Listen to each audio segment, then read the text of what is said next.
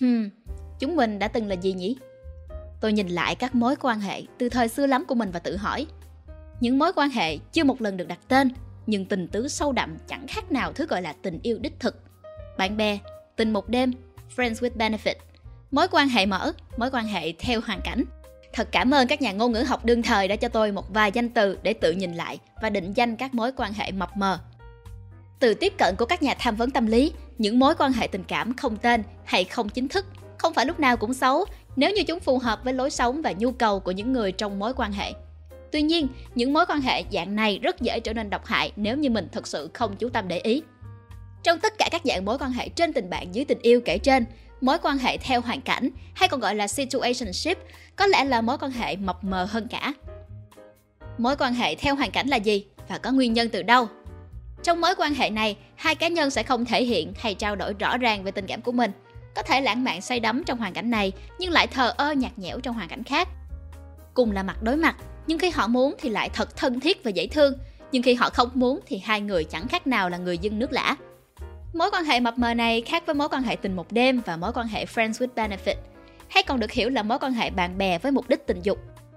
Trong một mối quan hệ tình một đêm hay mối quan hệ bạn bè với mục đích tình dục lý tưởng, các cá nhân sẽ làm rõ nhu cầu của bản thân về mặt tình dục và cam kết cố gắng không phát triển tình cảm với đối phương. Sự khác biệt lớn nhất giữa mối quan hệ theo hoàn cảnh và các mối quan hệ suýt mập mờ còn lại đó là sự thiếu rạch ròi về quyền lợi và nghĩa vụ của cả hai bên về cả thể chất hay thể xác lẫn tinh thần. Một ví dụ điển hình của mối quan hệ theo hoàn cảnh là mối quan hệ của cặp đôi đồng tính Ennis và Jack trong bộ phim Brokeback Mountain. Khi bắt đầu mối quan hệ, Ennis và Jack là hai người bạn tâm giao, đồng điệu về tâm hồn và tính cách. Tình cảm giữa hai người này ngày một rõ nét. Họ lại không thể đi đến một mối quan hệ chính thức do sự ngăn cản của xã hội với tình yêu đồng giới. Cả Ennis và Jack, cho dù có cưới vợ, rồi lại ly dị vợ, họ vẫn không thể đến với nhau một cách trọn vẹn. Không hề trao cho nhau một từ yêu đúng nghĩa, chỉ có những cái nhìn mơ màng trao nhau trên đỉnh Broadback, cái hôn say mãnh liệt sau 4 năm xa cách, những cái ôm lặng lẽ là biểu hiện rõ ràng nhất cho tình cảm của họ dành cho nhau. Ở đây, những rào cản xã hội là nguyên nhân khiến Anis và Jack không thể trọn vẹn yêu trong mọi hoàn cảnh. Lúc này, lúc kia, đầy bối rối, lo lắng và buồn đau. Trong các mối quan hệ theo hoàn cảnh khác, sự thiếu đồng nhất có thể xuất phát từ những nguyên nhân mang tính cá nhân hơn như sự không chắc chắn về nhu cầu và tình cảm của bản thân. Một số dấu hiệu cho thấy bạn đang ở trong một mối quan hệ theo hoàn cảnh. Đầu tiên là không có sự cam kết trong mối quan hệ. Mặc dù cả hai bên đều có tình cảm, mong muốn sự gần gũi về mặt tinh thần và có sự tương hợp về tình dục, nhưng lại không có bất kỳ cam kết rõ ràng nào. Một trong hai hoặc cả hai sẽ chỉ tìm đến nhau khi họ thấy cần. Sự tương tác thiếu ổn định này sẽ gây ra những sự khó chịu và buồn bực cho một hoặc cả hai người. Thứ hai là giao tiếp không rõ ràng. Những cuộc trò chuyện thường khá hời hợt hoặc thường lãng tránh các vấn đề liên quan tới quyền lợi và nghĩa vụ của mỗi người trong mối quan hệ hiện tại cũng như tương lai của mối quan hệ. Cho dù có nói tới thì những quyền lợi và nghĩa vụ này cũng không thường được thực hành. Đối với các mối quan hệ tình một đêm hay bạn bè vì mục đích tình dục, các quyền lợi và nghĩa vụ này cần được làm rõ để tránh trở thành những mối quan hệ mập mờ có thể gây tổn thương cho cả hai. Thứ ba là một trong hai hoặc cả hai thường xuyên có các nhu cầu không được thỏa mãn. Chính vì sự thiếu cam kết và thiếu minh bạch trong giao tiếp, những nhu cầu không được thỏa mãn cả về mặt thể xác, vật chất lẫn tinh thần có thể dồn nén, dẫn tới các hành vi độc hại như bạo lực thể xác, bạo lực ngôn từ hay ghen tuông vô độ. Thứ tư là thường xuyên có các cảm xúc tiêu cực như bối rối, hoang mang, căng thẳng, lo lắng và bất an. Thứ năm là có các hành vi không lành mạnh trong mối quan hệ như kiểm soát đối phương, đọc trộm tin nhắn, thể hiện sự ghen tuông một cách hung hãn, không dám bộc lộ mong muốn và nhu cầu của bản thân. Thứ sáu là có những nhận thức sai lệch về bản thân và về mối quan hệ như cho rằng bản thân không xứng đáng được yêu thương hoặc cho rằng mọi mối quan hệ đều sẽ đem lại sự tổn thương và đau khổ. Nên nhớ rằng không nhất thiết mối quan hệ của bạn phải có đủ mọi tiêu chí trên để được coi là một mối quan hệ mập mờ.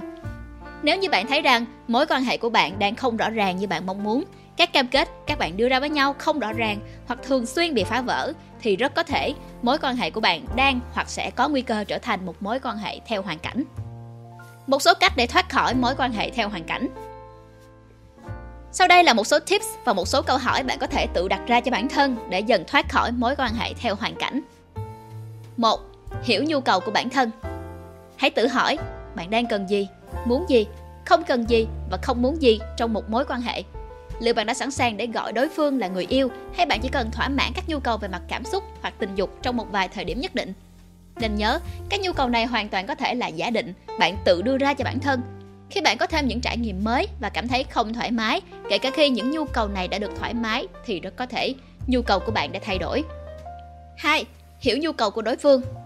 Tương tự như việc thông hiểu nhu cầu của bản thân, mối quan hệ chỉ có thể thực sự rõ ràng khi đối phương cũng hiểu được nhu cầu của chính họ và chia sẻ với bạn những nhu cầu đó. 3. Học cách giao tiếp lành mạnh. Bên cạnh việc không thông hiểu nhu cầu của bản thân và đối phương, việc không thể giao tiếp được một cách thẳng thắn và không làm tổn thương nhau khi nhu cầu của một trong hai không được đáp ứng chính là nguyên nhân chính yếu khi mối quan hệ ngày càng mù mờ và khó hiểu. Đừng bỏ qua những dấu hiệu của sự không hài lòng ở bản thân và đối phương cho dù là nhỏ nhất. Làm chủ những điều mình có thể kiểm soát và chấp nhận những điều mình không thể kiểm soát. Những điều bạn có thể học cách làm chủ và thay đổi đó chính là nhận thức của bản thân về chính bản thân và các mối quan hệ và cảm xúc, hành vi của bạn trong các tình huống khác nhau. Những điều bạn không thể kiểm soát đó là nhận thức, cảm xúc và hành vi của đối phương.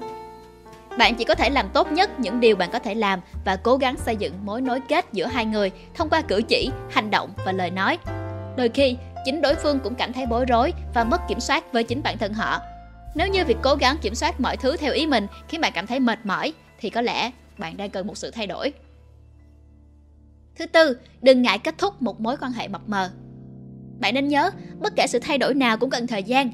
Nếu như khoảng thời gian chuyển hóa mối quan hệ khiến bạn quá căng thẳng, mệt mỏi và làm ảnh hưởng tới các ưu tiên khác trong cuộc sống như gia đình, bạn bè, công việc, học tập, bạn hoàn toàn có quyền được đưa ra sự lựa chọn phù hợp nhất cho bản thân.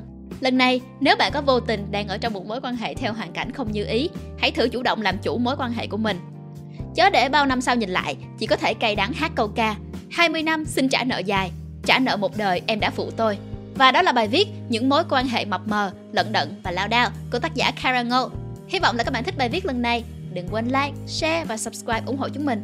Và nếu như các bạn thích những nội dung như trên, hãy đăng nhập vào spyroom.com để tìm đọc thêm nha. Xin chào và hẹn gặp lại. Mình là Nguyễn Lê Minh Thị